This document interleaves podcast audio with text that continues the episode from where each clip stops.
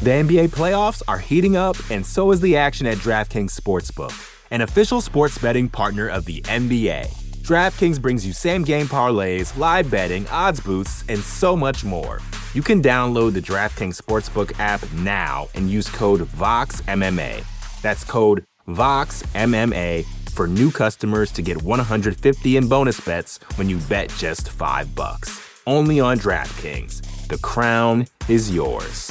Gambling problem? Call 1 800 Gambler. Or in West Virginia, visit 1 800 Gambler.net. In New York, call 877 8 HOPE NY or text HOPE NY 467 369. In Connecticut, help is available for problem gambling. Call 888 789 7777 or visit ccpg.org. Please play responsibly. On behalf of Boot Hill Casino and Resort in Kansas, 21 and over. Age varies by jurisdiction. Void in Ontario. Bonus bets expire 168 hours after issuance. See dkng.co slash bball for eligibility eligibility and deposit restrictions, terms, and responsible gaming resources.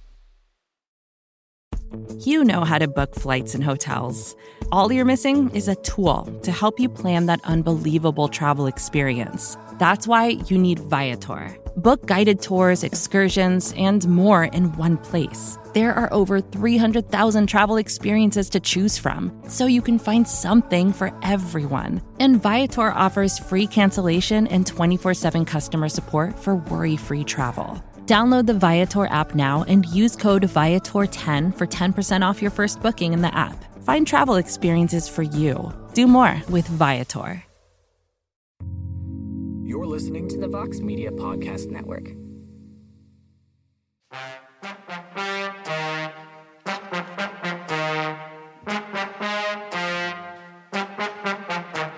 Mixed martial arts. Mixed martial arts. How do we like our martial arts? In New York City!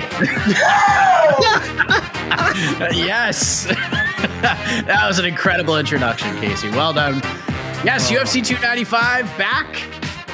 Well, the UFC is back at Madison Square Garden for UFC 295. You see the faces. They'll be fighting for championships. Yes, you're supposed to get Jon Jones, maybe in his final fight against Stipe Miocic, maybe in his final fight, but injuries happen. Things fall apart sometimes, but in the end, we got a fascinating main event, a very intriguing co-main event, and a very interesting MSG-ish lineup, which we're going to talk about right now here on the UFC 295 preview show. Welcome, everybody. I am Mike Heck. I never do these alone. Thank goodness. We got my bald brethren, the wise wordsmith, deputy editor for MMAfighting.com, the great Shaun Al-Shatti. How are we doing, sir? I'm doing wonderful, my man. This is my most anticipated fight of the year. I'm back with you, gentlemen. This is great. This is a great time. And fresh off of hosting the weigh-in show like nobody else, my best friend, the Prince of Positivity, Mr. Alexander K. Lee. AK, How's it what going? is up? What is up, everybody? Happy Veterans Well, be tomorrow. Uh, an advance happy Veterans Day and happy uh, Remembrance Day in Canada for my for my fellow Canucks. But uh, yeah, super pumped for Saturday's card. I'm with Daniel Cormier. Give me this Pavlovich Aspinall fight over Jon Jones Stipe any day. Uh, I'm all about I'm all about being hardcore, Mike. People know me as they call me AK Hardcore Lee. That's how I'm. Uh, that's how I how highly my fandom is regarded, and uh, this is a hardcore delight at the top. I feel, and not and a, and a really really good main card overall. That is not like very had, catchy. no, I feel like you've had 18 nicknames I since was I've at plenty. fighting. Yeah, I'm like Shaq. Just got a lot. ah, well said, AK. You know what, Shaheen? I, I want to begin with you because AK brought out a key word that I've been hearing since this Jon Jones Stipe fight fell apart. Hardcore. This is a hardcore fan's delight, but may not have the casual appeal. Like this card probably doesn't pass the Publix grocery store test. But for the hardcore fans, these are two very interesting fights. The main event is the one we've been looking forward to. We had the ranking show, we ranked them. It was like unanimous. Yuri Prochazka versus Alex Pereira was the fight. But I don't know, man. Like the vibes just don't seem the same as compared to most other MSG cards. Like it is very strange, is it not? Like compared to even 281 and 268, especially 205. That was obviously the historic event, the first one at MSG. But this just feels like a like a regular pay per view. Not that it's a bad thing, but for MSG, this I don't know. It's just the buzz isn't where it typically is. Do you feel that too? You know what? I think okay. I would say that's a fair assessment, right? But I also don't care. Yes. If I'm being honest, right? Like we spend so much time worrying about how big things are going to be, numbers, excitement. Does it feel like the casual audience is involved? All of that. I don't give a shit. I really don't this weekend, Mike. Heck, this one's for us. Sometimes we get one for us. This one's for us. This is Christmas come early. This is birthdays come early. This is all of it wrapped in one for me, at least. If the gods of Valhalla came down right now and said, Heen, I need you to make this deal. We're going to wipe out the rest of the MMA calendar, but you get to keep Yuri and Alex 100%. Sure, you get it. I'm signing up for that deal right now. I do not care, Mike. I don't care whether no one likes this. I don't care where everyone whether everyone likes this. This one is for me. I'm so deeply, deeply excited for this light heavyweight title fight. This is chaos incarnate, just to the two absolute chaos agents of the UFC right now, just going at each other. And also, you know, this heavyweight fight is very fun and probably is the, whoever wins this is going to be the heavyweight champion by this time next year because of how the weird this division is. So I just really don't care. I really don't. I'm so excited for this, and I just I, I almost just don't even want to talk about this main event because I don't want to jinx it. But it's going to be so much fun. You you may not feel the buzz right now, and I feel like that was pretty predictable, right? You get two guys who aren't really like hype up masters. They're not really cutting promos out here. But by the time Jiri and Alex are walking out there tomorrow night, we're all going to be feeling it. Yeah, these are four. Like Tom Aspinall has a great personality, but the other three guys could just stand there looking stoic, and you're just like, all right, these guys get it. They don't have to say a word. They just look angry and ready to fight. AK, where are you at with this? I'll get your gymnastics score as well. But yeah, this is the, the buzz may not be there, but this is the hardcore delight kind of an MSG card. This just feels like a regular pay view, and that's okay. This is for us, AK. What's the gymnastics score for UFC 295? Where are we at here? Uh, first, let me say Shaheen may not care about the people, but I do. I think uh, their voice is important. Uh, you guys are, if you people are out there, you are important. All right, don't listen to Shaheen saying "Who cares what the public think?" That's just absurd. Uh, so, of course, I've thrown up a poll. Uh, uh, echoing a question, Mike, that you asked on on Heck of a Morning, that was discussed on Heck of a Morning earlier today. Even where do you rank UFC 295 among the Madison Square Garden cards? And, and I wish I could provide a better range. I just gave three options: best Best lineup, middle of the road, worst lineup. Uh, worst lineup, very few people picking that so far at 8%.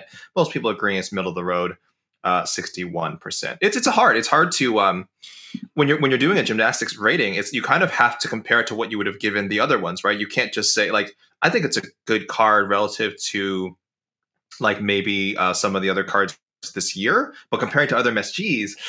So, uh, just a quick recap. Of course, the very first show, UFC 205. I mean, it was making history. Uh, uh, uh the sport had been legalized in the state. You got Conor McGregor, Eddie Alvarez. I mean, boom, right there. It, there's that's that's immediately a top tier card in addition to the other star power that was on it. And the undercard there was uh, the prelims. I just say, excuse me, were loaded as well. I mean, if you look at the names on the 205 card compared to the names on Saturday's card, a lot of talented fighters on Saturday definitely not many who are you know proven UFC names. Uh, 217, uh, the return of GSP. 230, uh, Daniel Cormier. Well, that was a pretty strong. You would probably be ranking around here. Daniel Cormier, Derrick Lewis. Um, what else we had? 244, Masvidal Diaz, BMF, really well built up car. 268, Usman Covington rematch, and 281, uh.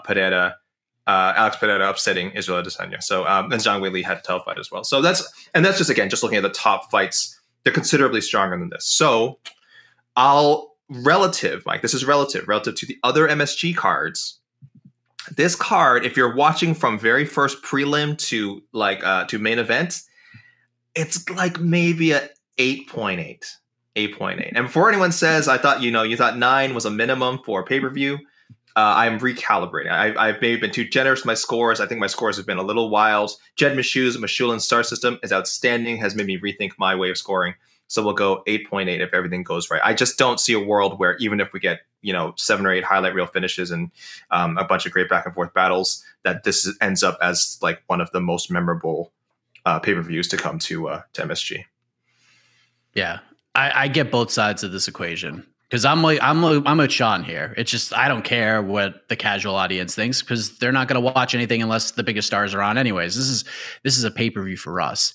And as Jed Meshew famously has said many times, the UFC is one or two injuries away from putting together a great fight card, and he thinks this is that exact card. So we got Yuri Prochazka versus Alex Pereira. Sean, this is the fight of fights for you. I know how excited you are for this. There's just so much statistical like anomaly going on here because you have Yuri Prochazka. This is his fourth UFC fight, his first fight since the Glover Teixeira war, where he won the belt, vacated the title after the serious shoulder injury. But Yuri kind of explained that that's not really the case here. And in his fourth UFC fight, could become a two-time light heavyweight champion without actually losing the belt in a fight. And then on the flip side, we have Alex Pereira, who is a two division glory champion. This is his seventh UFC fight, just his 11th pro MMA fight, could become a two division UFC champion, which is just absolutely ridiculous.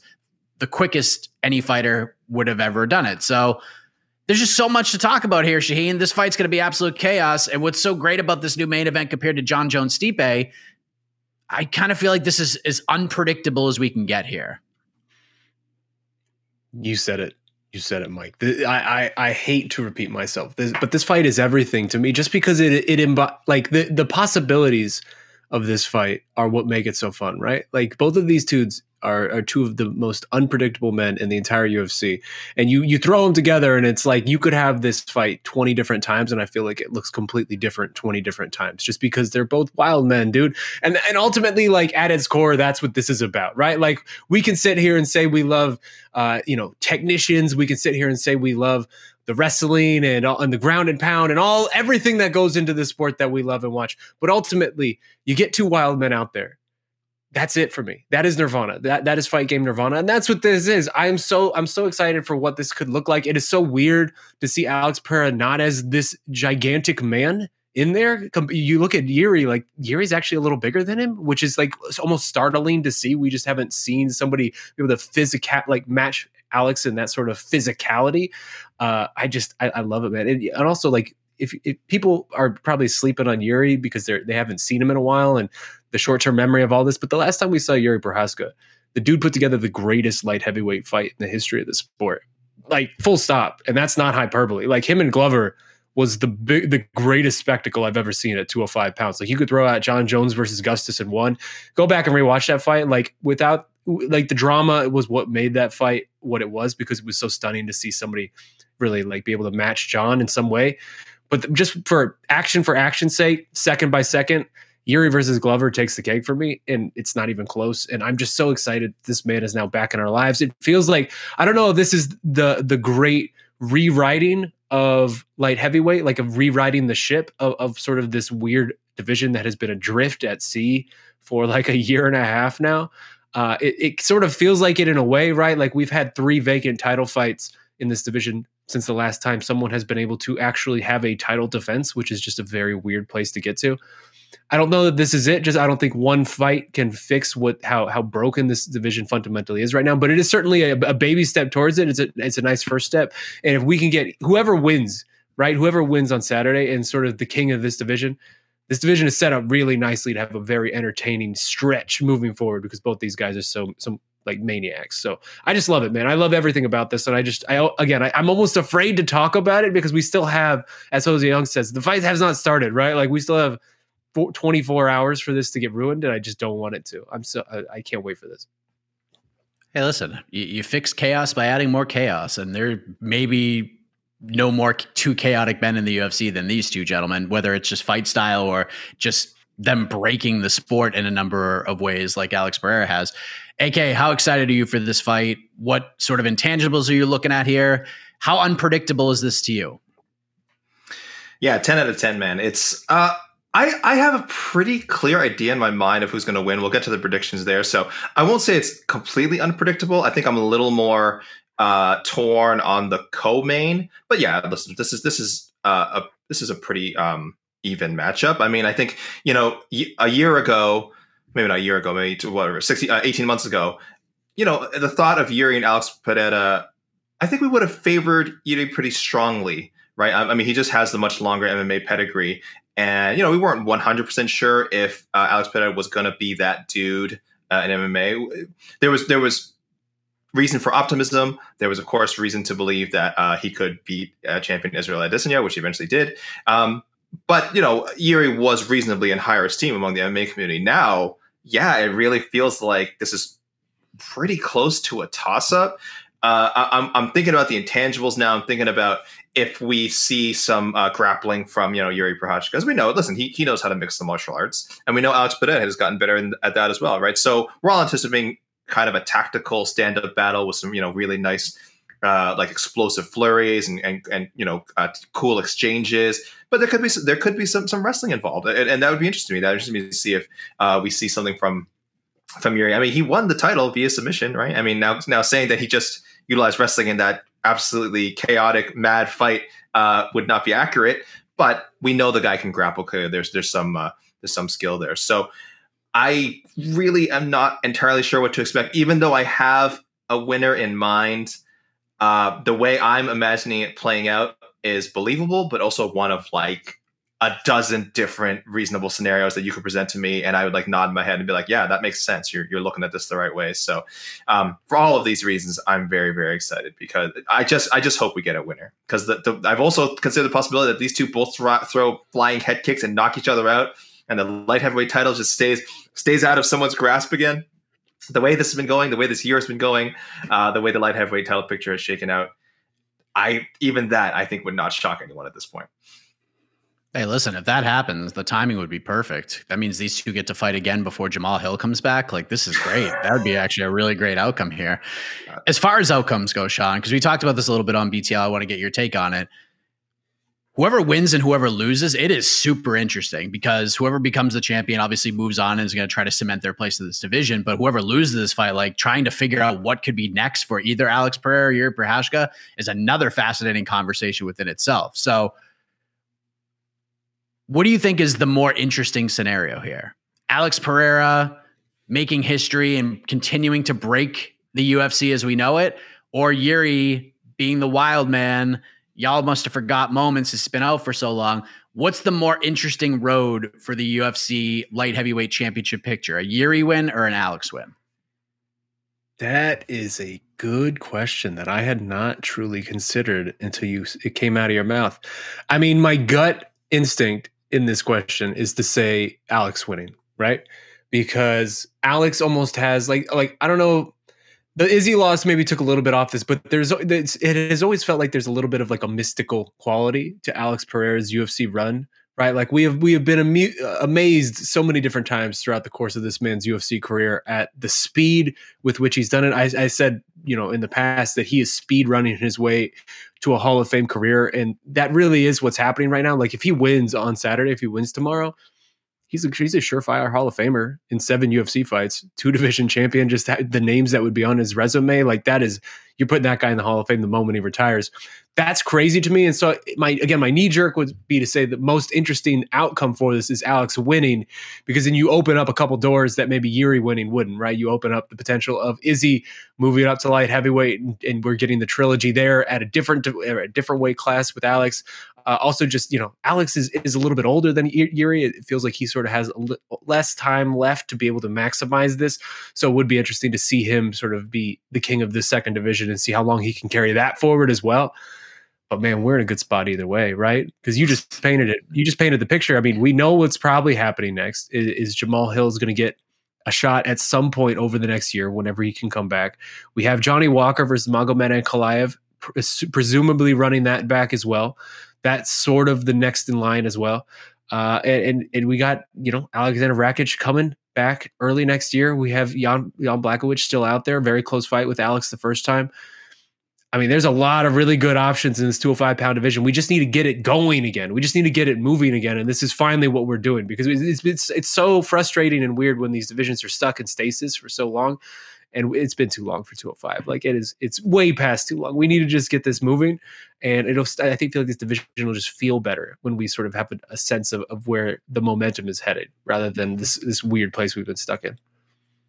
What do you think, AK? Do you agree that Pereira is the more intriguing champion here, or do you think it's Yuri?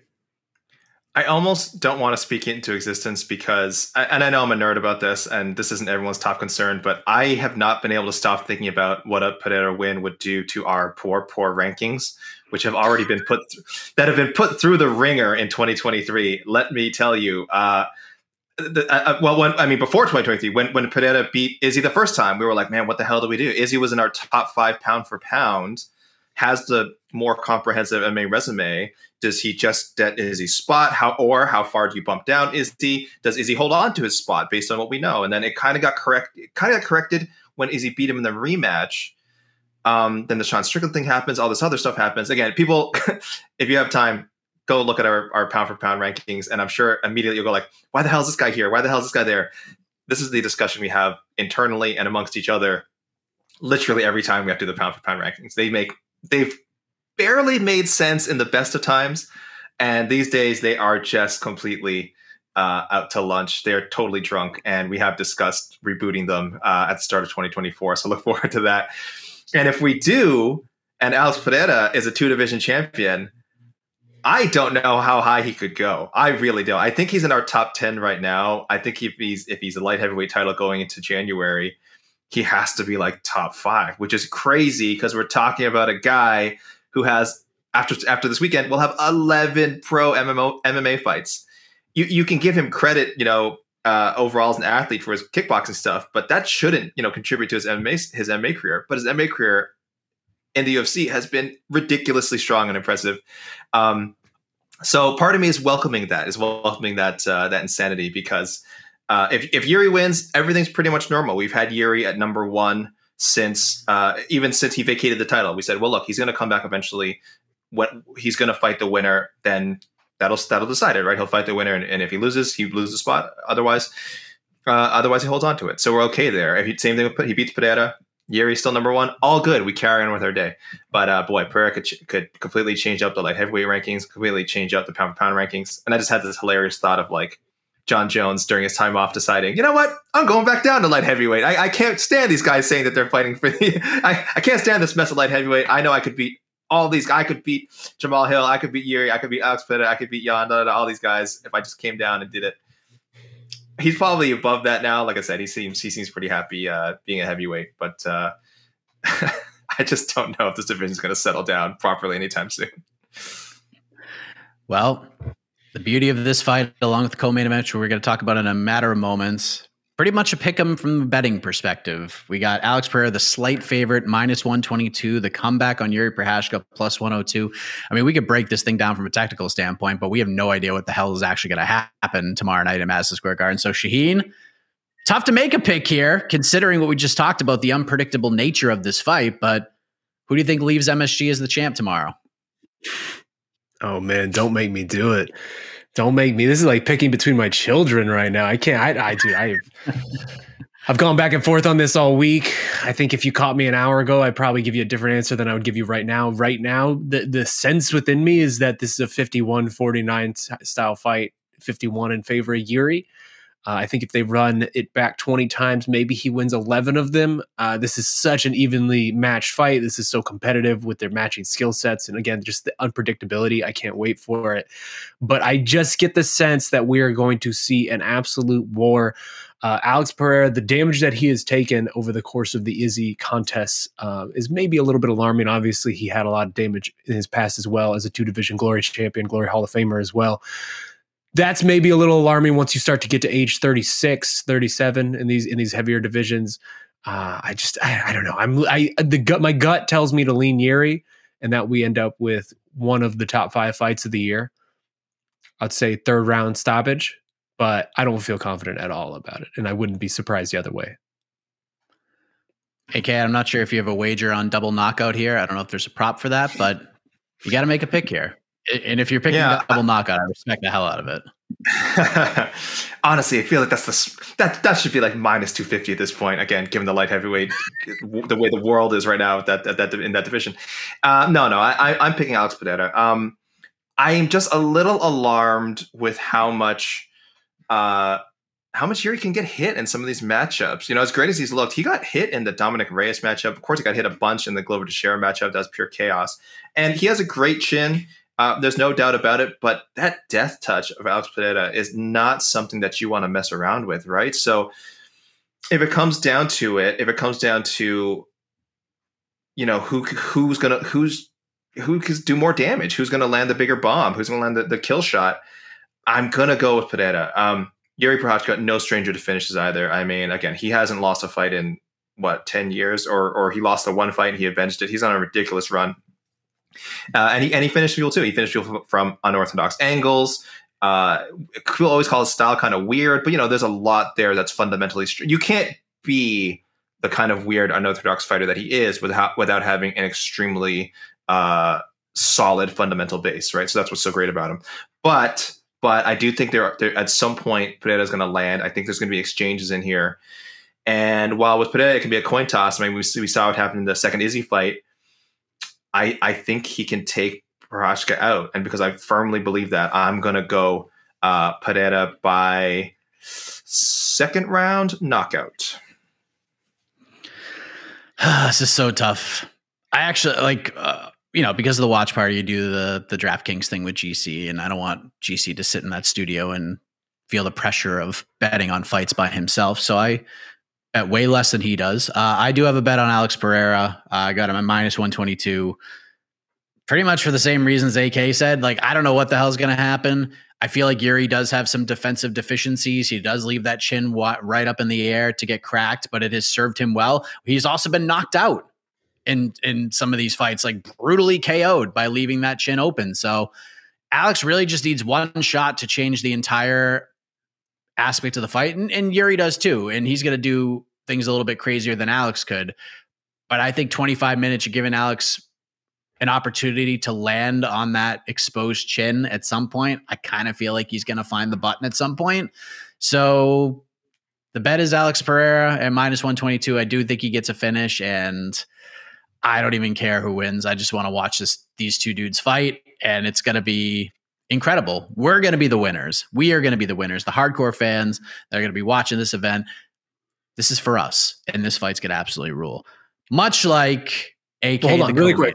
Oh, please, I just, please. I just want one last thing I want to throw in because we didn't we didn't mention it. I think it's important to just hearing your guys' breakdown of this. Yuri's durability for me is one of the biggest keys to this fight because we've seen that man take some absolute demons of shots in the UFC, in Rizin, etc. And he has lived through most of them, if not all of them, right? Like he, his durability is probably one of the best in the entire division. And you're right, Alex, with the death touch. That that again is why this is so so just fascinating to me. Is you, you're, you're pulling that death touch up against the guy who can seemingly just eat nuclear bombs like their breakfast. I'm so interested in just seeing that because you're right. Alex might just spark him out in one, or Yuri might just take that best shot and keep coming in a way we haven't really seen anybody do with Alex, and and that's very much on the table, right? Yeah, I know it was eight years ago, but I've been seeing on Twitter the King Mo knockout of uh, against Yuri, and it's nasty, dude. It is a nasty KO. So the fight's gonna be incredible. Like if it goes 25 minutes, it's gonna be like the fight of the century, and I'm here for it. I'm here for all of it for however many seconds or minutes or rounds that it lasts. It's going to be incredible. And hopefully, hopefully, someone is wearing the UFC light heavyweight title at the end of the night. Hmm. Let's go to the co-main event. Uh, knocking on wood. The NBA playoffs are heating up, and so is the action at DraftKings Sportsbook, an official sports betting partner of the NBA. DraftKings brings you same-game parlays, live betting, odds boosts, and so much more.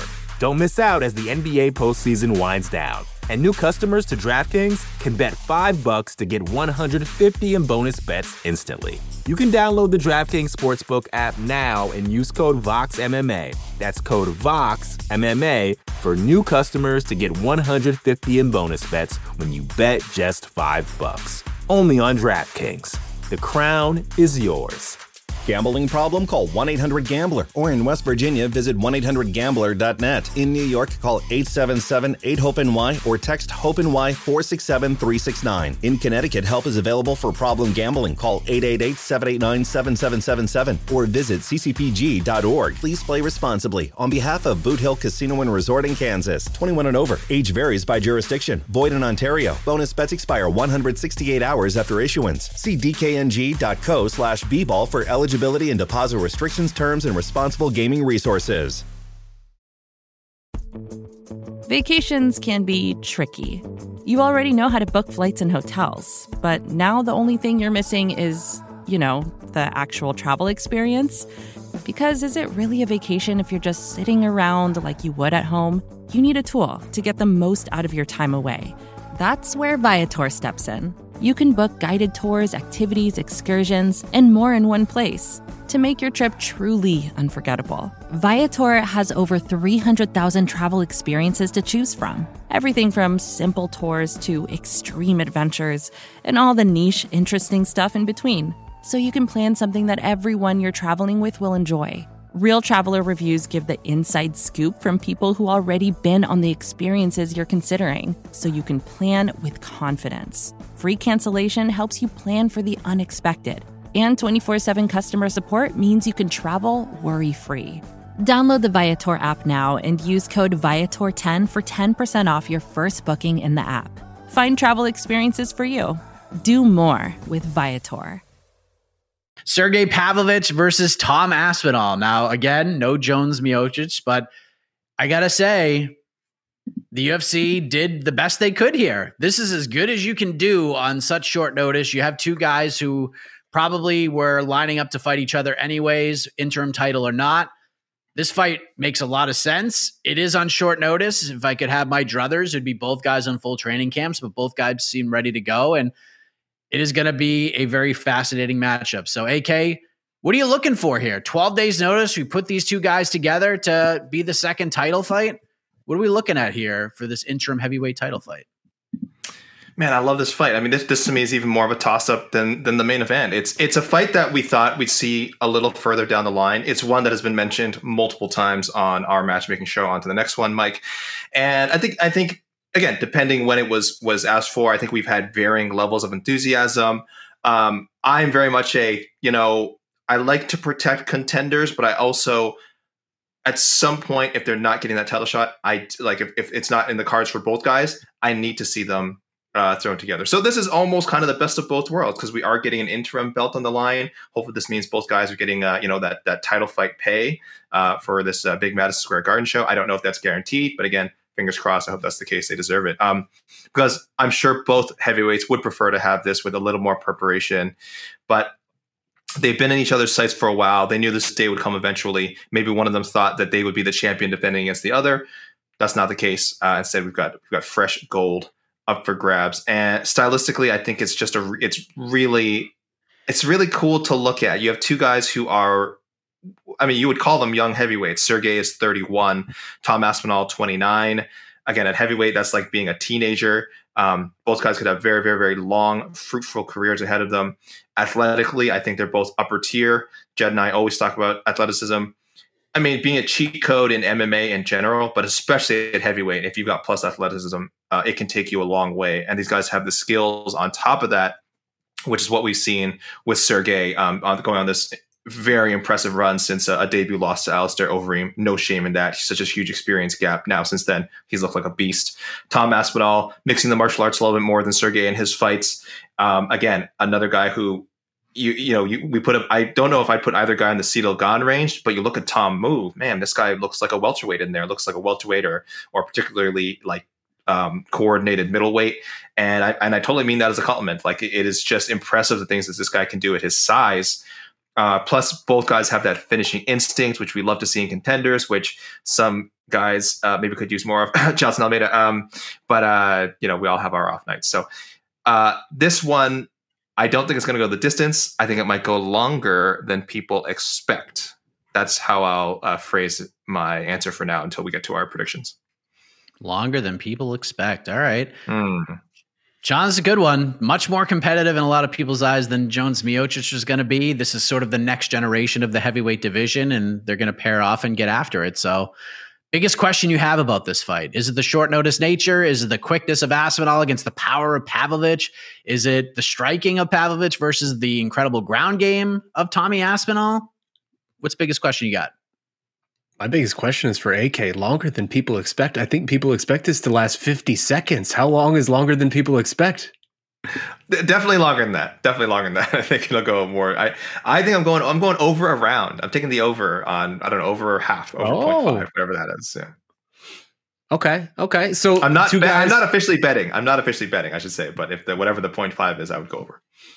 So two guys who never get out of the first round, both getting out of the first round, basically for the first time in their UFC career, more or less. Tom's done it once, I think, right? Um, yeah, man. I mean, what's my biggest question? My biggest question is just is this is our like I don't know how to frame this in, in the terms of a question, but like this is the future of the heavyweight division and it's happening sooner than we expected, right? Like this this matchup, it felt like we knew that Tom Aspinall and Sergey Pavlovich were going to fight each other for a UFC heavyweight title at some point over the next two years. And we just sort of got it way more prematurely than we all expected. This was sort of the next era. This was going to be the post Jones era. This was going to be the post Stipe era. And now they just get a little opportunity here uh, just almost like in through the back door, right? Because of the weird circumstances involving this. My biggest question, just altogether, in terms of this specific one that we're seeing on Saturday, is what what is Tom Aspinall going to? What kind of shape is Tom Aspinall going to be coming into this? Because I think there's a different. This is a whole different world if you give that guy 12 weeks to prepare for this, eight weeks to prepare for that, even. Ser- Sergey Pavlovich had been preparing for somebody, right? He was the backup fighter. He was the one ostensibly getting ready, being in shape, just being there in case they needed him. And with a guy like Jones and a guy like Stipe, who were both sort of at the end of their run, you you might be needed, and you ended up being needed. So I'm sure he was ready for that opportunity. Tom Aspinall, more or less, just pulling the Kamaru Usman here, coming off of a week's notice, right? Like this is maybe a little bit easier in terms of heavyweight, being able to mitigate that because you're not spending all your time for that whole two weeks, one and a half weeks cutting weight and trying to get your weight right. That's not nearly as big of a deal. So you can probably allocate your resources a little bit better in terms of your time and your training and what you're able to do within the, that short window that you have. So Tom has been able to do that, certainly. Uh, but I mean, obviously, we're getting a Tom Aspinall on short notice going against a guy who has had time to prepare. That to me is a very big factor in this. But also, man, I mean, Sergey Pavlovich, like, I, it's it's it's weird to me, like how much he has almost slept on. Um, just within the community, just within the sport, within the fan base, the hardcores, the casual, everybody, just in terms of there's not a lot of dialogue around Sergey Pavlovich, right? Other than the fact that, hey, yeah, he's big, he's scary, and he knocks dudes out. That's kind of it. And yet he is almost like the Francis Ngannou replacement in this division if the UFC has one. I don't know that obviously the UFC doesn't have a Francis and I wouldn't I wouldn't compare him say he's apples to apples to Francis, but he is the closest thing they have left of just that titanic titanic behemoth heavyweight knockout artist who gets everybody out here in a minute or two with some ridiculous heavy punching. Like that is sort of the role that this man now fills and I don't know, man. It's it's it seemed to be unbeatable so far in the UFC, uh, unless you go all the way back to the very beginning when he fought uh, Alistair Overeem like several, several, several years ago, and and that was a very different version of him than the one we get now. So I don't know, man. I mean, I I think this is a great matchup. It's unfortunate the way that it sort of came about, but again, I think ultimately the way this heavyweight division is shaped up. Obviously, we're going to get Jones and Stipe at some point in 2024. And then I would assume both those dudes are just going to retire, and whoever wins this will actually be the heavyweight champion. It'll be a Robert Whitaker type of situation when Bisping and GSP were doing their thing. So altogether, I mean, this is the best the UFC could do with this situation, and I don't mind sort of sort of speed running these guys into this spot, no, or at least Aspinall into a way that maybe we weren't ready for him to be here. But you know, that man has proven us uh, time and time again that he is one of the big fish in this division. So I'm ready to see it. We'll get into the predictions in a moment. By the way, AK, I'll have you know over a half a round, minus 320. Minus 320, AK. Uh, yeah, so it's not like, over, so it's not out of the realm of plus people are are feeling it. But over one and a half rounds is plus 160. So give you something a little bit to think about there. You mentioned something, Shaheen. You mentioned Jon Jones and Stipe. Do you feel that there's any chance that if Jon beats Stipe, especially after the long delay. No. Now, if you ask, if the, not at all, you don't think Jon would fight. If Tom Aspinall wins no. this fight, gets the hero's welcome. Hold on, let me paint the picture for you. Let's just say, let's just say the UFC heads back to London, maybe in April before Jon fights Stipe. Tom fights maybe Ciryl Gane or somebody else, and he has a star-making moment where he just goes bananas, almost like Stipe in Cleveland, just this massive moment for him. You don't think Jon will see some dollar signs there? You think there's no chance he fights either of these guys, even Tom, if he gets over big? I don't think Jon needs money. I don't think Jon cares. I think Jon's set. I think Jon's going for legacy at this point. And and as much as we, as much as for us, Jon beating Tom Aspinall would be a big legacy boost. I don't think for the greater MMA space that that really holds true, right? Jon going up to heavyweight, beating the the next the new hotness in Ciryl Gane, or at least that's how he was being propped up at that time, and then beating the guy that we kind of all consider the greatest UFC heavyweight of all time will be enough for him to get that legacy bump, even though, you know, the history books won't ever say the Stipe he beat was like a 41, 42 year old Stipe. Like that's not gonna that's not gonna matter. It's just gonna be the name on the resume, and that is solely it seems like what Jon is in it for to be like looked at as this all time two division champ. And I don't know that I would consider him that if he goes in there and beats Stipe. That was a conversation we would have been having all week of like, what does this actually mean if that fight was still here? Just because Stipe is so old at this point. But again, I don't think Jon gives a shit what me and you are having conversations about. I think he just cares about having that name, that legendary Mount Rushmore type of name on his resume, and Tom Aspinall is not that. Yeah, I don't think if like if Pavlovich goes out there and just ices Aspinall, like I don't think Jon's fighting Sergey. I, I just don't think the risk reward plays out in his favor. But Aspinall's got something. He's on the cusp of something big here, AK. If he goes out and wins at MSG and gets a big reaction and then goes and defends in London, gets a pop. And by the way, no one has gotten Jon's attention in this division at all except for Tom Aspinall. He's the only one that Jon has responded to throughout this entire run. Anything Sergey Pavlovich has done, calling out Jones, he has not. He's just crickets to him. But Tom Aspinall, after the London win over Sergey uh, over uh, Marcin Tybura, that somehow got Jon's attention. AK. So same question for you: Is there any way, especially if Tom wins, that he could entice Jon to come back for one more after the Stipe fight? Yeah, it's definitely possible. It's definitely possible. Um, I, I, agree with Shaheen that Jon has Stipe in his sights. The name just makes a lot of sense. The uh, Stipe, the you know UFC's touted heavyweight goat, most title defenses, and uh, Jones, a guy who's, who wants to be the goat, you know, claim he's the goat in two divisions. That's really, I guess, in his mind, the quickest path to get there. Though it would really hurt me if uh, any portion of fans said um, that Jon beating Ciryl Gane and Stipe made him like a top five heavyweight. Like I don't even know if I put him in the top five. It's just absurd. Um, so I think, uh, yeah, as much as he wants that fight, it, it, it is going to lose its luster as time goes by. Um, it, it, may never lose so much luster that it's worth less than again a, a win over Aspinall or a win over Sergey Pavlovich or whoever Jailton Almeida um, in the eyes of the more casual fan. But I, part of me thinks that um, Jon is aware of, uh, at least to himself, that beating 42, how old will Stipe be? Probably when they get in the game, 42 or something? Or am I even older, right? Uh, sorry, guys. Excuse my typing. I gotta look this up real quick. He'll be 42. Yeah, pro- probably by the time they, they actually fight. 42 nah, without. they'll probably fight before August, so he'll probably still be 40. Okay. And and uh, close to 42, and not having fought in three years uh, not that Jon cares about that. He went through his own bout of inactivity. You certainly won't see him um, diminish his own uh, accomplishments because of a hiatus. But it, it, will mean less. I think if Jon, and especially if Jon is ready to compete sooner, um, it won't. He doesn't need the money, but there, I think there will be some appeal to knocking off one of these young gunners. You know, especially if there's enough of a chatter, enough of a swell that like Aspinall's number one. Uh, Lord knows me and the fake news media, I will be doing my best to make, make that fight happen because I will probably uh, vote whoever wins on Saturday as my number one heavyweight.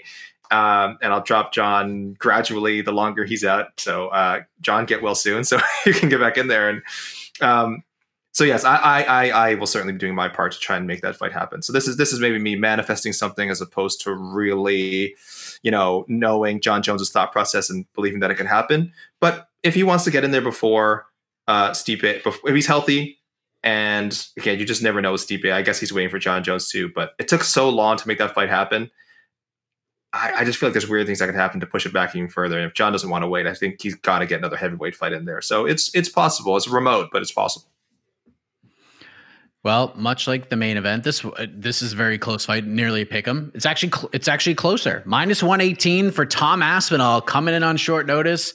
Sergey hmm. Pavlovich minus one hundred oh two. So it's basically a coin flip. Aspinall is like a smidge higher uh, as the favorite here. Again, unpredictability. Shaun, who walks out of MSG, the interim heavyweight champion of the world, perhaps soon to be elevated to the undisputed heavyweight champion of the world. I have a question. I, I don't even know if it's a question for you fellas because I don't know that any of us are so deep into gambling that we would know this. Maybe the comment section. Is this the most closely matched, like well matched one two punch on a UFC pay per view in the last like several years? Like, because both these fights are essentially pickums, and I can't remember another situation where we've had two big fights with that sort of being the equation, right? We need to call Jose. He probably knows That's this. a Jose question. Jose, if you're watching, slack us. That's it. Yeah, if any if any of you sharps out there in the comments know too, let us know because I know you guys know everything. Uh, I'm going to go for this one, Sergey Pavlovich. To me, I think the the the weight or not the weight, the the short time span that Thomas had to prepare for this will have some level of an effect. I mean, Sergey Pavlovich was getting ready for a fight ostensibly, and that that is a leg up on what Tom was doing. Um, also, I just think Sergey Pavlovich a little more advanced in this division than Tom. I, I don't know that the, Tom was quite ready for this opportunity yet.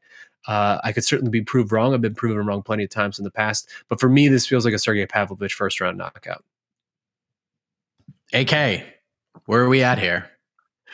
It's funny that you guys kept mentioning Stipe because I, th- I feel like man they're queuing me up for this prediction. So one and also the we mentioned the um, Sergey Pavlovich Francis Ngannou comparisons. There is a chance. There is a chance, and I guess this is why I'm feeling that over that over half over one and a half because there's a chance it resembles the first uh, Stipe Ngannou fight.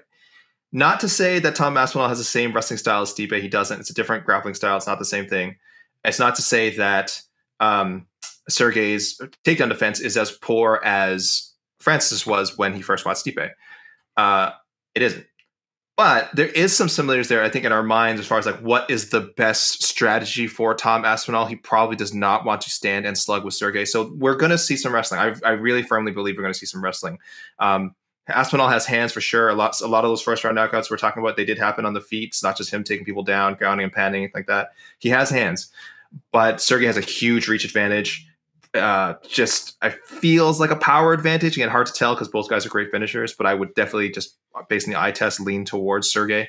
Um, so it feels like there's, there's going to be some mixing of the martial arts from Tom, and if that's the case, he's going to be. We're going to see some, some takedowns. We're going to see a lot of takedowns, and if he can't finish in the ground, the fight is going to stretch out a bit and that is your best bet. If you are feeling frisky and are like, I'm throwing money on a, you know, plus, because I'm sure you're getting plus for a decision.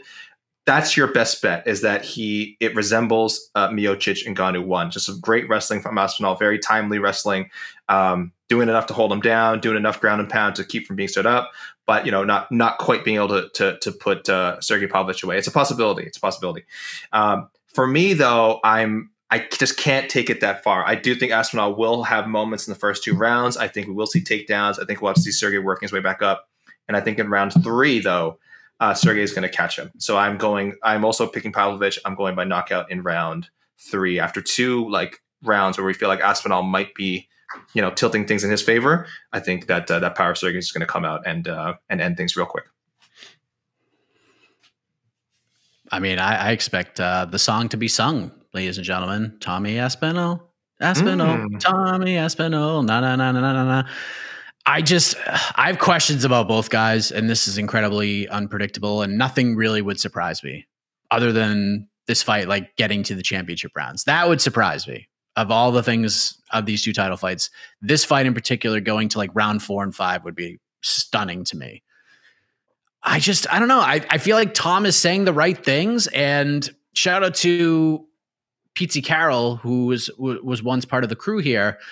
He's got a relationship with Tom's dad, and he recently did an interview with Tom, and he was talking about it somewhere. I heard it, and he basically said like the first thing Tom's dad taught Tom about martial arts when he made the choice to jump into coaching was basically for the first couple of years of the martial arts journey was just basically teaching Tom Aspinall, like, hey, just don't get hit.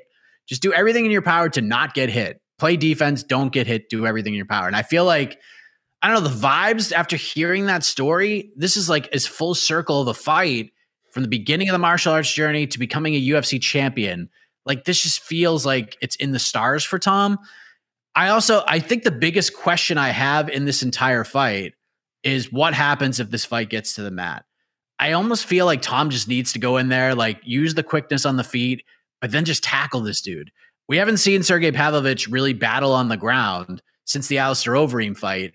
And we saw what happened there. I know that was a long time ago and people love to mention that, but we have not had that question answered since because Pavlovich is going out there and just crushing dudes in under a minute. So we really haven't seen what Pavlovich can do off of his back. So when this fight hits the mat, and I do think it's going to hit the mat at some point, how is Pavlovich going to react? Does he sprawl like Francis did to Stipe in their second fight, where you just kind of knew in that moment that something really bad's going to happen to Stipe? Can he get back up? I don't know. I just have a million questions about this fight, but that's the biggest one I have. What happens if this fight hits the mat? Until I actually see something, I feel like Tom has a real path to victory here if he takes this thing down. So I have Tom Aspinall uh, as as a bet at minus 118, and I have Tom Aspinall by submission at plus 350. But again, unpredictability. Who the hell knows? I don't care. It's going to be fun for 30 seconds or however long this fight lasts. So God bless all of us who get to watch this fight because it's going to be incredible. I just want to say, uh, Oh man. T- Tommy Asp- Tommy Aspinall by decision plus fourteen hundred. Don't bet on MMA. Don't bet on MMA. I'm just saying. Plus fourteen hundred. Am I on an island all alone on both these fights with us three? I like it. I know I'm, pick, I'm picking I'm picking Pavlovich, You- but I, you I pick guess I'm just I'm Oh, just okay, giving okay, okay. people like why I think it'll go over and if it and how it will do it. Like if if if Aspinall really is able to just control with wrestling, I don't know if he'll be able to finish, but he might again he might uh, Stipe Ngannou won him. That that that is in the realm of possibility. Unlikely, unlikely, but again, I don't know. I would love to know what the Miocic uh, by decision odds were for over Ngannou in their uh, their first fight. So probably probably not plus fourteen hundred, but probably up there. That's th- Yeah. this is part of the reason why that Curtis Blaydes fight is so frustrating the way that it went. Where it's just like Curtis, I wish you had tried to wrestle, man. Because I would love to see this, right? Like I would love to see if Sergey has some wrestling defense. We just, what are you, what were, what were you doing there, Curtis Blaydes? Why are you trying to strike with that man? I think Tom like gets the assignment. I think he gets it. Just like let's just get this dude to the ground and not Definitely, get yeah. punched by him. But easier said than done. We also got Mackenzie Dern, Jessica Andrade on this on this as the featured bout. Very important fight, especially for Mackenzie Dern. And Jessica Andrade, man, the way she started the year to where she could end the year, just wild how the, the swings of the sport can work. We got Matt Benoit Saint Denis, which isn't going to be a friggin' battle. We got Diego Lopes versus Pat Sabatini. I basically am describing this fight as a old school cartoon fight where you're just going to see two dudes tangle up. You're going to see rolling around and you're just going to see a bunch of dust flying because that's what this is going to be. Just a bunch of scrambles on the ground. And then we got some interesting prelims, but I mean, there's really no low key banger here. Like Benoit Saint Denis, Matt Frevola is not a low key banger. That's basically the fight everyone knows is going to deliver here. So I don't know, unless you guys have one that's just buried on there that you're super excited about, because I just think they're all competitive, intriguing, and they're just going to be fun. You don't think for Frevola and Saint Denis counts? I feel like that counts. I, I feel like most fans, like except for the most hardcore fans, could not pick Saint Denis out of a lineup yet. But I feel like outside of these top two fights, this is the one everybody's talking about, even more so than the Dern Andrade fight. It's like, all right, we get two Yeah, title fights, and we get we get BSD Frevola. Like that's what everyone's kind of looking at the top here. Like we're That's- getting these three fights. That's fair, but that's also probably just speaks to card quality more than anything else. Yeah, but we don't care about that. This is for us. This is This for is us, Mike. Akin. This is for us. This is for us. I'll I'll throw out the Jared Gordon, uh, the Jared Gordon Mark Madsen fight. I don't, I don't know if it's going to be the most like visually appealing fight, but I just I feel like Jared Gordon has been close to having a moment. Um, you know, it, it was supposed to be Paddy Pimblett, right? That's the fight that was so close, easily could have gone his way. That was supposed to be his moment, and and since then, and then the unfortunate clash of heads with Bobby Green. Um, but now he's. He's from New York, I believe, right? He's a he's a New Yorker. Um, yeah. This this this could be a really big moment for him if he beats Mark Madsen. Uh, Madsen has been solid in the UFC. You know, he came in with that great uh, Olympic wrestling pedigree. This is the right matchup. I feel like for both guys.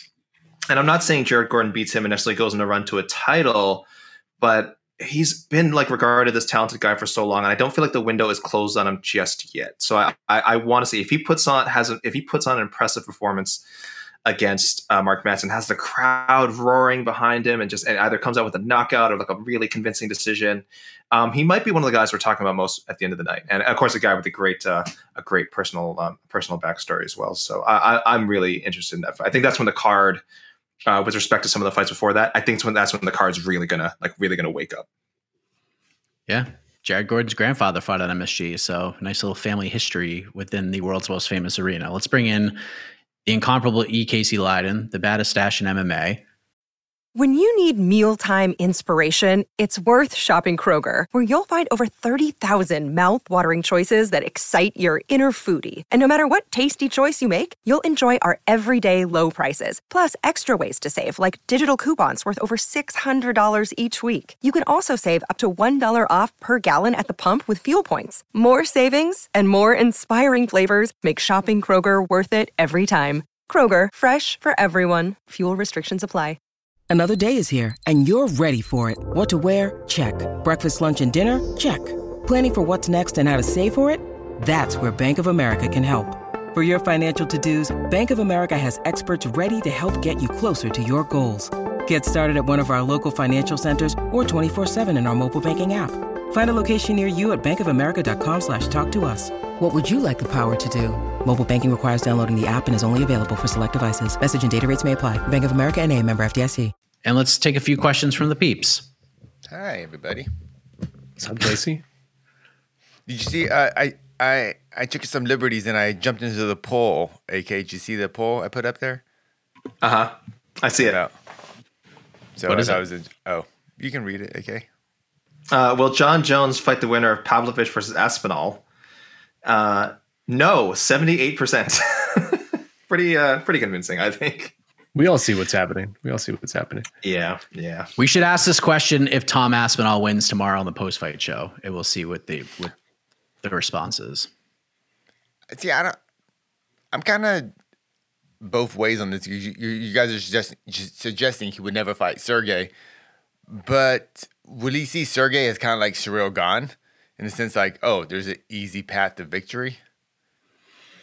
I Yeah, don't know. I mean, Sur- Ciryl Gane's not in the the Ngannou mold of puncher, right? Like that to me feels like Pavlovich is in that like, you know, uh Shane Carwin ty- mold, that that like Francis Ngannou mold. Like I don't know that we've never seen Jon fight in, that in the type Shane of Carwin person. mode, I think Jon would destroy. That's what I'm saying. I don't. I don't. You're you're much more optimistic about Jon's chances against a, a massive, powerful man than I would be. Because I, Jon's like advantages have always come through size, right? Like he's always kind of Mm. struggled a little bit with guys. No, no, like obviously he has other advantages too, but like he's always struggled the most with men who are He's sort not, of his he's same not a size. giant 205er. He's not a big 205er. People. He's very people- tall and incredibly long. He has a reach that far extends any other 205er, and he's much taller than other 205ers. And the only 205ers who sort of matched that reach, or at least were competitive with it, put up pretty good fights with him, right? Dominick Reyes, uh, Gustafsson won. Like those are sort of his hardest fights at 205, and stature wise, they sort of made sense. I just that's why it sucks that we never saw Jon Francis, is because like that was always the one big question for me is like, what would it be like to see Jon against this just ferocious well, knockout well, artist? Well, Francis is, is afraid to take risk, so we know that. oh you know. God. Oh yeah, that's right. That's True. right. We forgot. We forgot. All right. Yeah, you're right. You're right. Um, Also, someone in the comments keeps calling Saint Denis, Benoit Saint Denis, Saint Denim, and I don't know if it's an autocorrect, but I'm very much It here for Benoit. Benoit Saint Denim is a great, is a great It has to be an autocorrect. Who cares about Jon Jones searching for the easiest opponent in heavyweight? Well, I mean, this is where he's at right now. Make that money. That's prize fighting. He's a prize fighter at this point. He won't be uh, my number one heavyweight at the end of the weekend, but uh, yeah. enjoy but I don't money, think Jon. That, that's the weird thing because I, I I know what this uh, comment is trying to say, but then we also go, "Was this prize fighting?" And I'm I'm big on this is prize fighting above anything else. But does that will that kind of talk? Would Jon feel that talk like, oh well, people know I make the most money, but I'm not taking the tough fight? Not Like- anymore. This is like five years ago, maybe, but not anymore. He's done it like because we have dude's Jed like talking, no, ESPN. but, but but the whole legacy, like he wants to beat the the the the, the record for heavyweight title defenses too. You know, are we gonna? Do you think that? I don't think he does though. Just get Yeah, a I don't paycheck, beat Stipe, get out. Yeah, I don't think he's. I don't think beating the title defense record at heavyweight is as meaningful to him as just getting the name like Stipe on the resume. Again, we call Stipe the greatest UFC heavyweight of all time. And if Jon's like, "Well, I got a victory over that guy," it's no But one's going to caveat UFC that as like, "Well, you, At a certain year, like Yeah, ex- BJ Penn I'm with be you. the greatest lightweight ever. If you beat BJ Penn now, it's not like you're the greatest lightweight now. That's what I'm like. Do you think? Because it's true. I mean, you beating Stipe now isn't like beating Stipe four years ago, or when Francis But- beat him. But you, you we're we're using nuance, and no one actually uses nuance. You know that the farther we get from that, say Jon beats Stipe next year, five years from now, no one's gonna be like, "Well, it was an old Stipe." They're just gonna say Jon beat Stipe.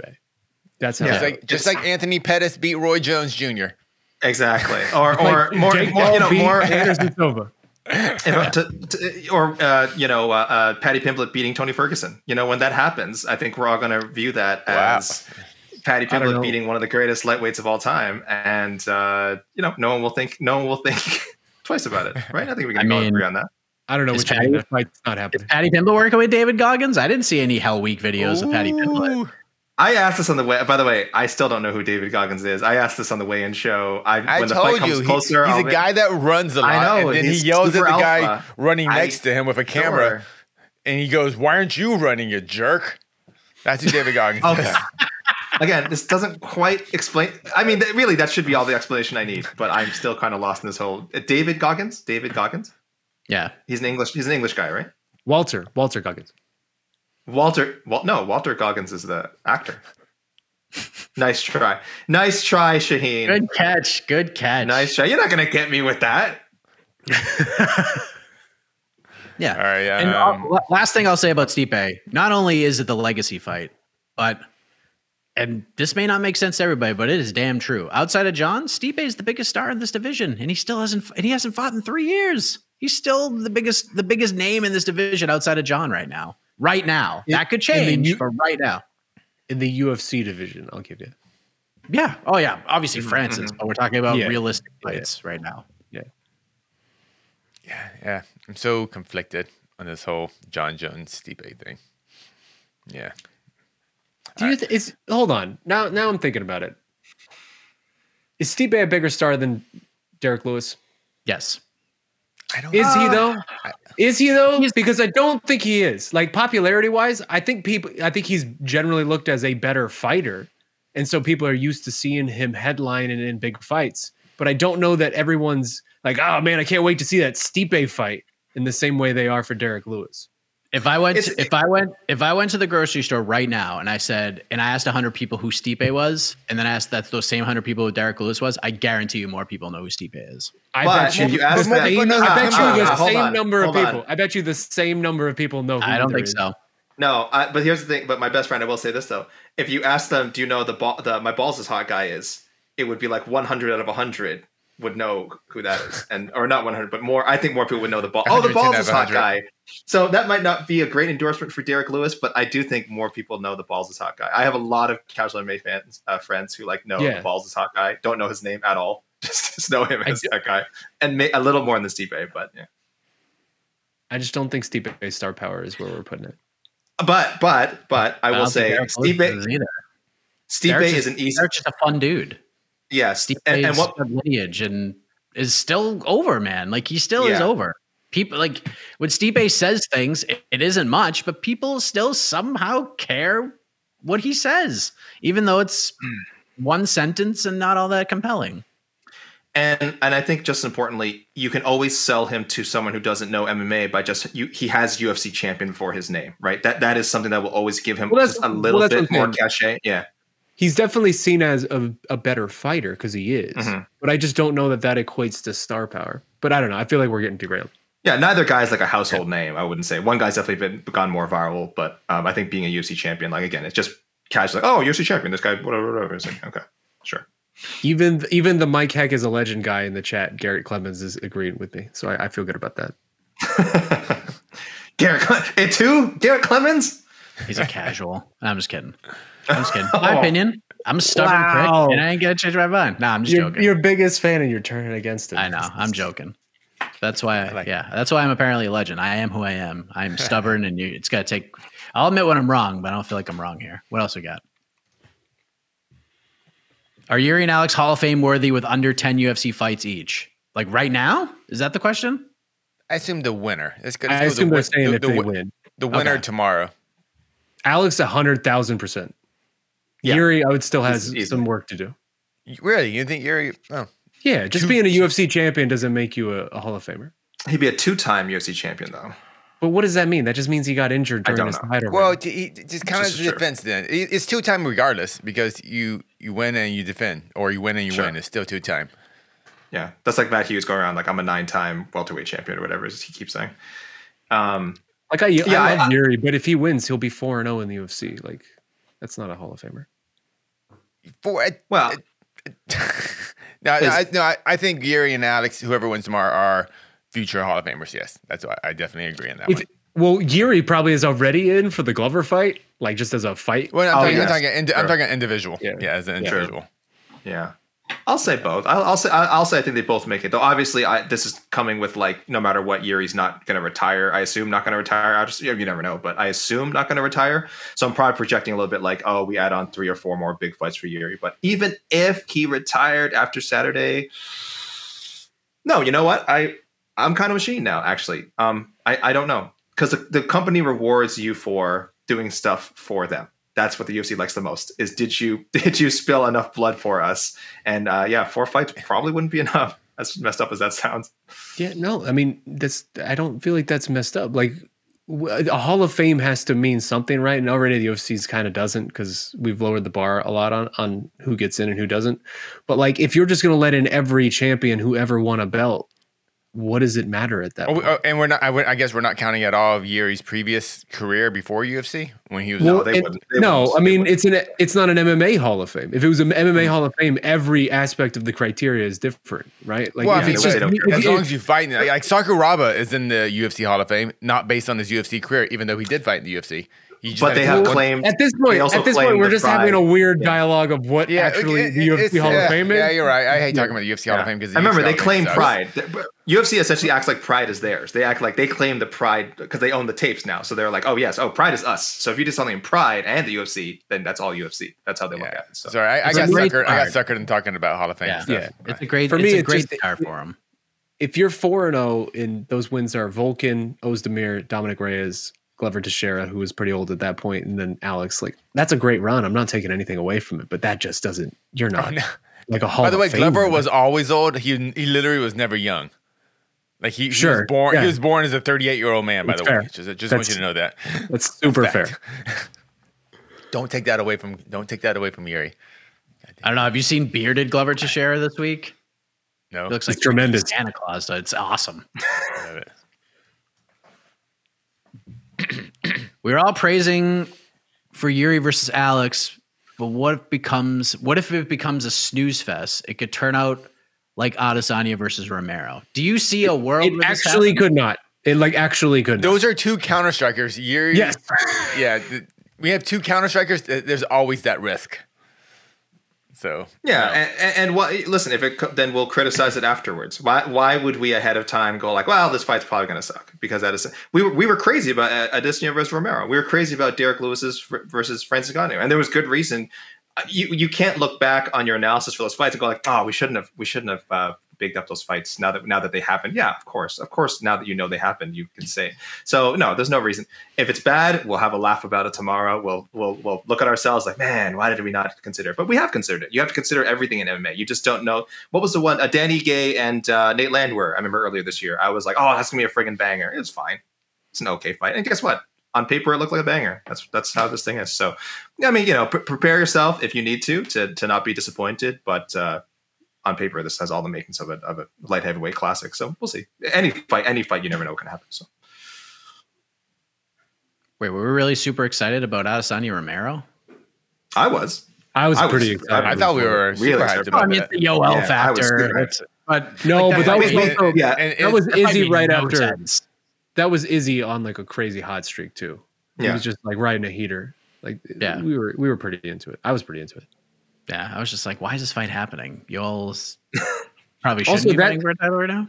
Also, that whole week, Yoel was just incredible. He was A plus in interviews, right? Like that was his Mhm, go, mhm. go interview with with uh, I forget who it was. That was so good. The, the ESPN guy, yeah. Go. Where is Yoel? That's an that's an all timer, man. Let's Was get, let's Phil get Yoel. Let's get Yoel on the wa- Phil yeah, I think- Murphy. Yeah, Yeah, yeah, that's what Phil it was. Murphy. Yeah. Uh, do do do. Um, sh- oh, I like this kind of. It's more of a comment, but Yuri is right there with the highlight for the dudes I would pay the most to watch fight. All action, all creative, chance taking, must see TV. Yep, sure is. Yeah. He's awesome. I Couldn't say can't. better. At, at- at light heavyweight, I think second for second, the most exciting uh, light heavyweight in the world, Yuri. Oh, yeah. I think pound for pound, he might be the most exciting fighter in the world, period. Just because there's an inherent level of danger that comes with a 220 pound man compared to like a 170 pound man, right? Mm-hmm. So Him and Gaethje are one and one and two.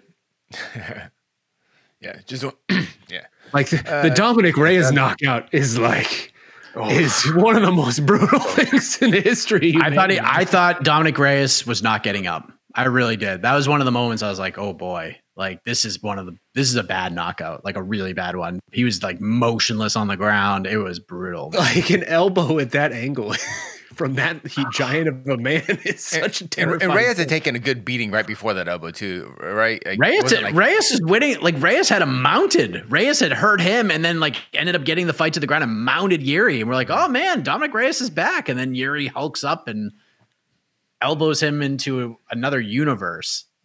That was my knockout of the year that year too. Didn't win it, but that was my pick. What were Dominick the, what were, what were the other top ones that year? Because I'm pretty sure that was my knockout of the year too. What was that? 2021. I don't. I don't even I remember don't right remember. now. Uh, what- We were talking about this on Heck of a Morning. Oh no, we talked about this on our show, AK. On on to the next one. Because someone had asked, um, like which fight I hate that everybody loves, and I picked that one only because of like how, Oh. how petrified I was when Reyes hit the floor. I was Yeah. like, oh god, we might, we something really bad just happened. I so that was same- Usman. That was Usman Masvidal. Yep. Oh, that was my okay. Yeah, I guess either, either one being winner. Yeah. And Casey, I thi- your number one that year was Pettis Horiguchi. Oh yeah. Same with me, Casey. I also. I Yuri, Yuri I- didn't I- even make your list. Yuri didn't even make your top five. You did. Oh, my bad. My How dare you? What's my t- okay? Well, okay, I don't, okay. Yeah, we get I- into that. I- we get. I had a reason Pettis for it. Horiguchi, Usman Masvidal, Sandhagen Edgar, uh, Ngannou Miocic, Du, and then Ducote Taylor. that knockout is so good. Yeah. That is Okay, a good yeah, knockout. You know, you, but you yeah, know why? I You know, I that. think I know. I, I gotta remember the fight. Um, I think, and I talk about this a lot. Imagery matters, and that photo of uh, Dominick Reyes getting elbowed by Yuri is such a great iconic photo. And I think, I think that photo really it's just stuck in our head. So number six was Yuri Dominic Reyes, but those other, but but those top five, incredible knockouts also. Oh, I put Sandhagen Edgar. I voted for that. I thought I tried to pretend that never happened. Oh man. But Now Sandhagen Edgar, that's like I, I feel like Mike. That's one of those knockouts like I actually hate because I love Frankie Edgar and uh, of course Sandhagen's freaking amazing. And it, that was I screamed when that happened because I thought Frankie Edgar died. Mike, that should have been my answer for what's a fight that you that you hate that everyone else loves is every time Frankie Edgar got knocked the f out. Probably Ugh. Just put them all together. I gotta That say, was- looking back on my list, I feel pretty proud. I was one of the only people to put Chris Barnett's ridiculous shit against Gian Val- Villante on his list, and I, I stand, by that. That's a great. I stand by that. That was a fun knockout for sure. The fun, And the celebration. I, I think the problem is I think I was giving I couldn't The whole separate it from the You gotta go- celebration. Yeah, yeah, So I'm like, is this really belong? I had to leave it off. The celebration number one, like by a mile. So good. uh, we talked about Snooze Fest in the main event. How about the co-main? Could the heavyweight Uh, championship be a snooze? I, I Who do we get in I- Almeida Lewis? no, But I, we paid I good know. money for it now. I painted the picture. If it's like Miocic, uh, well, again, I, and I would not call Miocic versus Ngannou one a snooze fest. By the way, that was like a super tense. Probably maybe by the time you got to the fourth or fifth round, and you're kind of like, whoa, like Francis just cannot deal with the wrestling. At that point, you probably were maybe rolling your eyes a little. But for at least the first two rounds of the fight, it was like, whoa, it was like, can Stipe really? Can he, is he really going to hold this guy, like be able to hold this guy down for three rounds? And then you realized he could. Um, so that is how this fight, I do think, again, making that comparison, it could turn into Aspinall just being as smart and safe as possible, doing just enough to keep uh, As- uh, Pavlovich grounded and, and neutralized and held against the fence and just fighting, you know, grinding it out. So it could be it could be boring in that regard, but again, just given how dangerous Pavlovich is for me, it's like that'll be interesting in its own way. But I also didn't hate Almeida Lewis, so Me think about who's uh, who you're lis- think about who you're listening to here. Yeah, this guy. Yeah, B B plus performance from Almeida. yeah, that's Casey's number six fight of the year right there. Almeida. Fight smart. Fight smart. But that, Tom, was Tom Aspinall's just not that guy though. He's not. He's not uh, like Jailton. was has a Almeida very- that guy? Almeida wasn't that guy. Yeah. Until- no, Jailton was Jailton. We said it even in the lead up. Like he has a very limited thing that he does, right? Like he gets you. To, he, he has certain. He's like a package of, of takedowns and trips that will get you down, and then he's going to work for submissions. He doesn't really go for damage. Tom goes for damage. Is, dude. is Like, Tom- Aspinall Tom is Aspinall trying a smart fighter? Aspinall is a very smart fighter. He's coming to this not prepared, not fully prepared. He's fighting a bit of an unknown of Pavlovich. We don't know how good Pavlovich is on his back. We don't know how truly how good his takedown defense is. I think Aspinall. I think I think this could be a snooze fest in a in a snooze fest in the sense that it's not gonna be that violent, but I think this could be a very smart way for Aspinall to win. And I think that's what Aspinall. I think that's what matters because you don't get an entertainment check. You get a win bonus. You get a championship belt. You know, so that's why I think this. That's why you said that betting line was it uh, plus for the decision for like Aspinall. pay- oh, oh, okay. Yeah. The decision outcome. Uh, like, what did you say? AK it was like plus over a thousand, right? Plus fourteen hundred. Yeah. Dude, uh, that's a that's a crazy smart bet at that bet at that line. Because if, the, if this fight's going to I don't see decision, it. it's it's an Aspinall decision. Do you see a Pavlovich decision? A thousand percent. I see a Pavlovich decision over Oh. Aspinall decision. He has a decision. Pav- Pav- Pavlovich Pavlovich is coming in prepared for a, I five round fight. Tom Aspinall, he is a smart guy. I agree with you, and he is smart enough to know that his best case to win this fight is not to stretch out the gigantic man over long, over twenty five True. minutes and probably exhaust himself with the cardio that he probably doesn't have right now. Like I, Tom Aspinall is trying to get in, get out, and go home. I Everyone don't wants to do that that, but that's not, that might not be the smartest way to win. That's all. But this isn't a 12 week camp Tom Aspinall. Like this is a Tom Aspinall who's just trying to get enough cardio in to like be good right now, right? And we have zero clue how what, what Pavlovich is like, what, how much he was truly preparing for this fight. Zero clue. Pavlovich by decision plus sixteen hundred. So if you want Yeah, to get, even get more, a little yeah. more juice out of there, See, uh, there you go. Either way, maybe eh, maybe maybe splash a couple of bucks on both if we're being honest. If you really think it's going to go the distance, Honestly, again, yeah, I- I, I would throw, I would throw money on both. Decision. Fight goes to Uh, decision, probably like plus eight hundred right now. Uh, I'll have to check, but yeah, I think you're. I think you're probably in the right range. Uh, my best friend, I do think it's around plus eight hundred. Uh, I'll have to- I can't find it right now, but Either way, Uh, this fight is ending in seven minutes. Yeah, it's under. yeah. Why, It's why are one we and a half. discussing Over this? under is one and a half. And It's the minus, under will hit. minus two ten that it goes under one and a half. seven minutes is Um, what I'm feeling.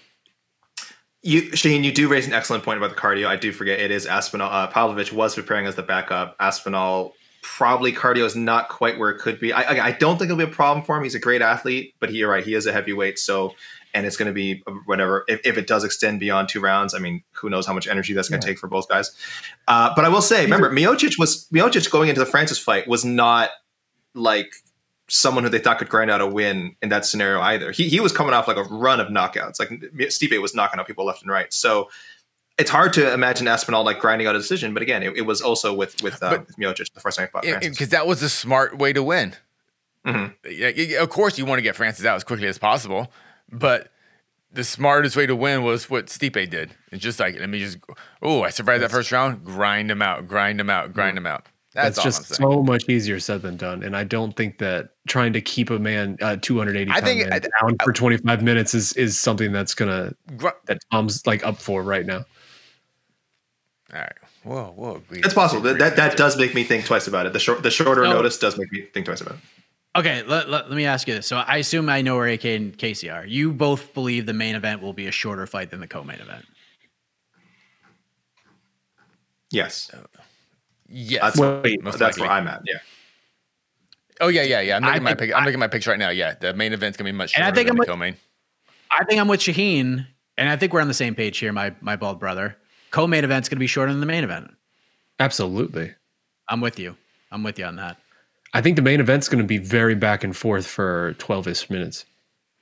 Yeah, we'll see. Are you got, did you guys both pick you Pa- got you, you guys both picked Pavlovich, right? I picked AK Shaheen did. I picked Aspinall. Yep. Oh, okay. Pavlovich, So yeah. you're you're picking a quick victory by Aspinall. You're picking a very quick victory by Pavlovich. Submission Yeah. round two for Tommy Aspinall. Hmm. All right, all right. But again, Casey, no look you. friggin' idea. No idea. I have so many questions about both Intruder. guys. Maybe Tom Aspinall has the most granite chin in the history of the sport. We haven't seen him really get clocked. That's the thing. Maybe maybe Pavlich hits him with his best shot, and Aspinall just does the Dikembe Mutombo act.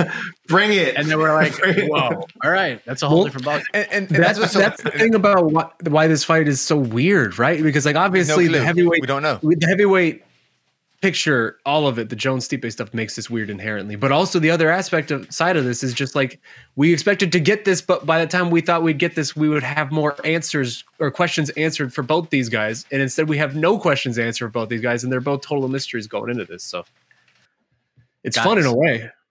I think we just sold like nine pay per views with this conversation. I think we did it. I think we put them over the top. this is great. Now the UFC will be a profitable business due to us. Wow. Oh, thank goodness. Changing lives. TK, TKO stock going back up, guys. TKO stock. Danny can rough put his kids in college now. I know. Uh, but that's why I yeah, that's why this co-main event, like I love both these fights because the main and co-main, especially the co-main, just because there's so much mystery. We just don't know. We're kind of we're all kind of talking out of our butts a little bit because we just don't know anything about these guys. Oh, oh, in terms of after seven minutes, rather, I guess. Yeah. And hey, man, it's a year of chaos. It is the year of chaos. It's the ultimate year of chaos. So, like, if you're gonna have chaos matchups like this, this is the year to have it, right? Like, come on, Oh my let's gosh. get let's get real weird, guys. Let's get real weird with it tomorrow. Pavlovich by submission. Oh God, Pavlovich by split decision. Wow. we Oh, got um, we did have two weight misses, AK, right? Oh, yeah. We Jamall did. Emmers and Roosevelt And Roberts. With Roosevelt Rose- Roberts on like four days' notice. I saw one question, Casey. I'll answer it quick. From uh, there you go. Joseph Boza just shot it up again. Yeah. Uh, it takes a Yeah. fight on Tuesday, 158 pounds. Should, you, should the UFC have made it 160 pounds, considering Roberts took it on such short notice? Firstly, uh, it's not really the UFC's call. I'm sure they could talk to managers they want to and say, but it's not really their call. They kind of leave that to the managers. So the first question you would ask is, did Roberts' team propose it, propose a catch weight, which I would hope they should have. We don't know if they did. I would hope they did. Secondly, Rebecki's team has to accept it. Uh, Rebecki, but uh, even though someone's coming in saving his spot in the card, Rebecki could have been like, "Mm, no, I still want to have an advantage and make this guy cut as much as he can on short notice. So first, the two managers that have to agree on it, and then you know, then yeah, maybe the UFC comes into play. So uh, this is one thing where I won't like point the finger at the UFC and go like, oh, how stupid of them for not making this a catchweight. It's not necessarily their call. There's, there's I'm, other I'm gonna go. I'm gonna go that be very stupid. I'm gonna go stupid Mhm. and dangerous. Mhm. But to the UFC, like I don't know if I blame the UFC. I'm, I'm, yeah, No, I am. I don't. I am. You bring in a, Why you bring would- in a you bring in a 45er. You bring in Mhm. a 45er to fight at 55. That's what you do. You don't I'm assuming Roosevelt Roberts made a very dangerous cut. I'd be really interested what his hydration is and things like that. I think it's just this is how we get just really extremely dangerous cuts. And he clearly hmm. didn't he, he didn't make weight. So the whole Oh. point of bringing this 55er in it didn't even matter because like he didn't even make weight. He, he didn't come he didn't come close to making weight. So I, Your I issue do- is I- with that is with them offering with picking Roberts. That like they shouldn't have picked Roberts. Where you're saying, oh, okay, okay, not Yeah, not as much as I okay. want Roosevelt Roberts in the UFC because he belongs in the UFC, this is a crappy, dangerous way to get back into the UFC, and he didn't make weight. You know, so Mhm. I so I, do, I I don't like this. Yeah, but like uh, to the other point, if I'm Rebecki and you find out Roosevelt Roberts is your opponent, who had a has had a history of missing weight, even on full camps, This is true. why would you do 160? Of course you would. You get an extra. You know, you're that the chance of you getting an extra 20 to 30 percent of his purse is high. But there's so also are any of us gonna be surprised at all if Roosevelt Roberts can't make the fight tomorrow? no, would not surprise me in this. That's that, so. That's why I think this is a. It's still a bad proposition, a bad decision by his opponent and the UFC. But that's fine. I say just sign a 45er who needs a fight, or a new 40, or someone who who's guaranteed to make make weight or come much closer. So um, Uh, by I- the- I- that's why uh, that's why I do blame the UFC on this one. By the way, uh, Garrett Clemens asking why is Roberts back in the UFC is the real question. Uh, one, Ultimate Fighter 31, never die, uh, superstar. Secondly, he probably never should have been cut. He's a UFC level fighter. He's a UFC level fighter. He was four and three in his first run with promotion. He beat some good names. I mean, he's a UFC level fighter. They just didn't resign him, uh, probably because he was asking for a certain amount of money. Um, the first time around, goes back to the regional scene, wins a couple of fights, does TUF, and now he's back. But ne- never should have been gone. Really, he's as good, if not better, than I don't even dozens of the contender series fighters that they have brought in since he's been away. Yeah, I, I don't think th- I don't think he parted ways with the. Com- I mean, obviously you got to win fights and missing weight. UFC doesn't like that, but I think honestly, him leaving came at a really good time because he was going through a lot personally. Probably mentally wasn't prepared to be a UFC fighter, and him kind of leaving the sport and determining whether or not he wants to continue to do this, and then finding his way back into TUF kind of built his hunger back up again. Things seem to be going better. He's got a good relationship with Michael Chandler now after the TUF season. Talked about possibly moving to Florida. I don't know if he actually did that or not to, to train with Chandler and all those guys. So I think the timing of him leaving was probably good for him. And who knows? Maybe he goes in there and it just beats Mateusz Rebecki. He's got dude's got a lot of UFC experience, got seven UFC fights. He knows what it's like to be in these spots. He's a huge underdog too. Rebecki's the biggest favorite on the card, minus six twenty five. So, and that was I think that was before he missed weight too. That that that betting line. Oh yeah, yeah, yeah, and yeah, and this like there there there are sometimes when you miss weight where I think it's an advantage. I think this is a disadvantage for Roberts when miss, by missing weight like this, coming to the last second. You know, I'm trying to say like this is he he, yeah. he we are getting a compromised version, not a heavier version of him. Yeah, in my opinion. We good? Anything anything else, gentlemen? We good. I think tune into the MMA okay. hour in a little bit. Oh yeah. Yeah, 6:30 everybody. MMA hour live in New York. Uh if you want to get tickets, you should have got them earlier because they gone. So you're gonna have to watch them. what a tease! What yeah. a tease! Damn. Hold out. Just kick them. Just kick them. Got him. You can't even wear a fake mustache to get in. You you just ain't getting in. City Winery is off limits to you if you do not have a ticket. So uh, we I mean, by all means, go down there with a fake mustache. Though we can't stop you. yeah, and take pictures. Hashtag fake mustache. Uh, and we'll talk about it. Casey and I will be back tomorrow uh, around 5.15 Eastern time to get you ready. We'll do the People's Free Fight Show, your questions the entire time. We got the watch party, 9.45 p.m. Eastern. It's going to be a good time. Jose's in New York, so you get all the interviews, all the footage, all the good stuff from the winners, the tastemakers from UFC 295, press conference, post-fight show. AK and I going live on Sunday for on to the next one. It's going to be a busy, busy weekend, my friends. Thank you all for joining us. And you got fights tonight, too. You can watch Game Bred Bare Knuckle. Yeah. Free on YouTube. So Roy Nelson, Alan Belcher. Well. Yeah. You get Randy Costa and Jason Knight in Bare Knuckle MMA. That's friggin' insane. So for AK, Casey, for Shaheen, I am Mike Heck. Thank you for watching. We'll see you tomorrow, everybody. Love you guys. Happy birthday, AK. Hey, happy birthday, AK. It was your birthday, wasn't it? Don't worry about it. You're listening to the Vox Media Podcast Network. The NBA playoffs are heating up, and so is the action at DraftKings Sportsbook, an official sports betting partner of the NBA. DraftKings brings you same game parlays, live betting, odds boosts, and so much more. You can download the DraftKings Sportsbook app now and use code VOXMMA. That's code VOXMMA for new customers to get 150 in bonus bets when you bet just 5 bucks. Only on DraftKings. The crown is yours.